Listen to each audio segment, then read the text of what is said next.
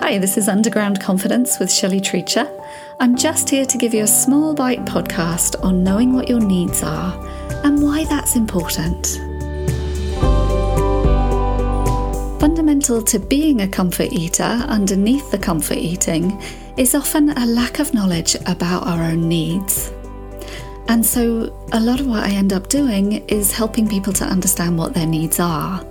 So, today I'm just going to list a few basic needs that all human beings have, and maybe just see which words strike out to you as interesting or hit you somewhere in your body.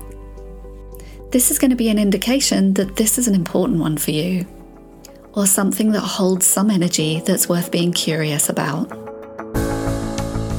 Closeness stability, joy, humour, inspiration, trust, warmth, celebration of life, compassion, authenticity, strength, fellowship, to be known, meaning appreciation, healing, nourishment, clarity, confidence, truthfulness, presence, and celebration.